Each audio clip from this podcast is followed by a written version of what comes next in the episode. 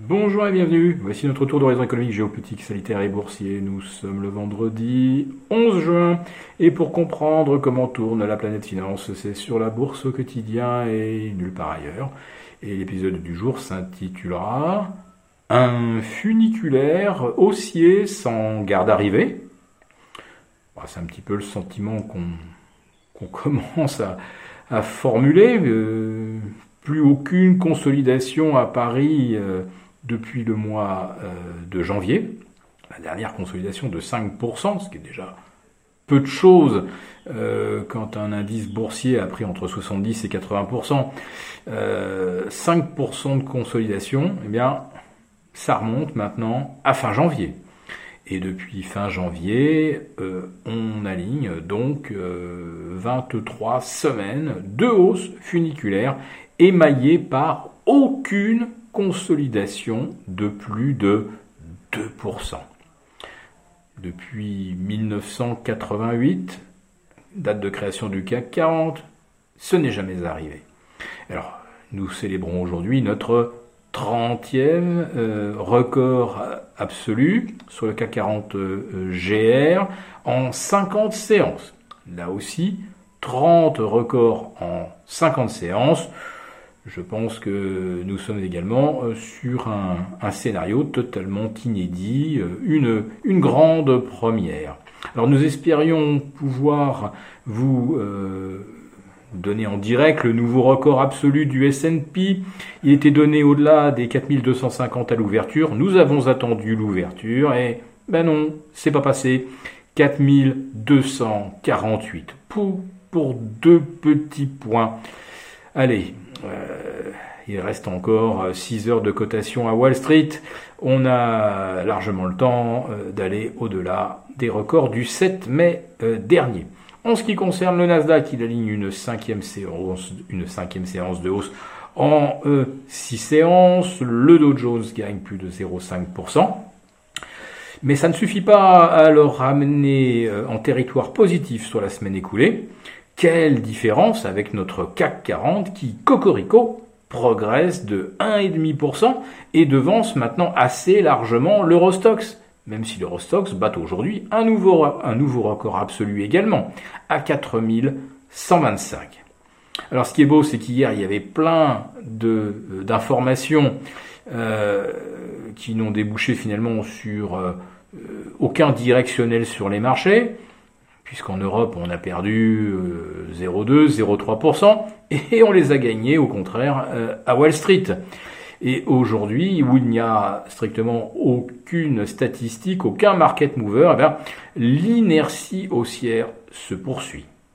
En fait, on pourrait presque parler d'une inertie haussière depuis début février, avec des séances sans volume qui se répètent les unes après les autres, quelles que soient les statistiques. À chaque fois, on nous dit ah les marchés, euh, personne n'ose prendre d'initiative. C'est pour ça qu'on n'a pas de volume, parce qu'on attend euh, le prochain indice avancé d'activité. Puis après ça, on attend les chiffres du chômage. Puis après ça, on attend les chiffres de l'inflation. Puis après ça, on attend la déclaration de la Banque centrale. Et puis le, le G7. Et puis le, le G20. Et puis bientôt les, la grand-messe des euh, des banquiers centraux à, Jackson Hole euh, au mois d'août. En fait, on attend toujours quelque chose, et on nous explique que c'est pour ça qu'il n'y a pas de volume, mais les indices, eux, tous les jours, ils gagnent du terrain.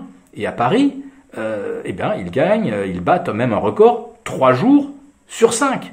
Vous vous rendez compte de ce ratio trois jours sur cinq pareil, depuis la création du CAC 40 en 1988, on n'a jamais vu un tel ratio.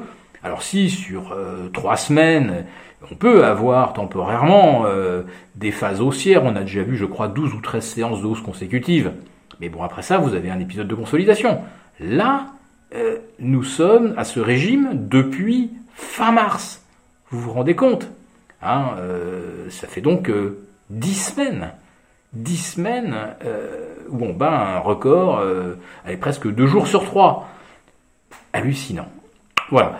Donc aujourd'hui, il n'y avait pas de, statistiques, donc euh, rien pour freiner finalement la poursuite de la hausse. mais bah, il n'y a toujours pas de volume. Hein.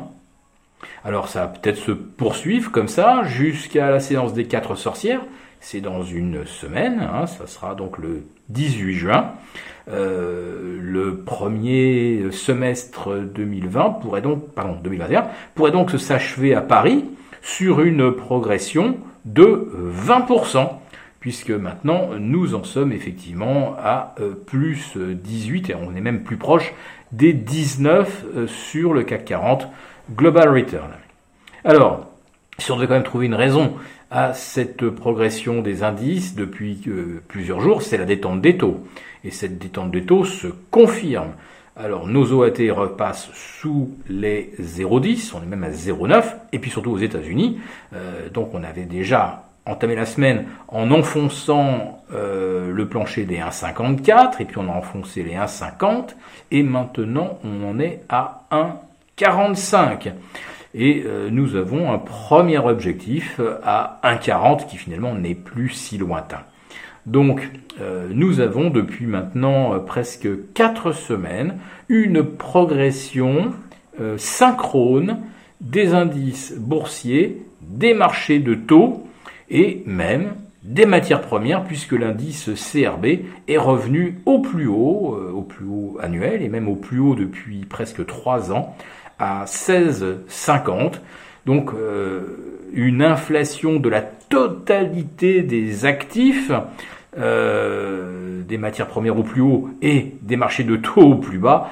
Euh, vous voyez bien que derrière tout ça, il y a la main des banques centrales qui pilotent cette, cette hausse funiculaire. Et c'est un funiculaire où, je le répète, nous ne savons même plus s'il y a une gare d'arrivée. Ça s'appelle Stairway to Heaven. Très bon week-end à vous et vous retrouvez Gilles pour un live avec les abonnés désaffranchis dès ce lundi. Très bon week-end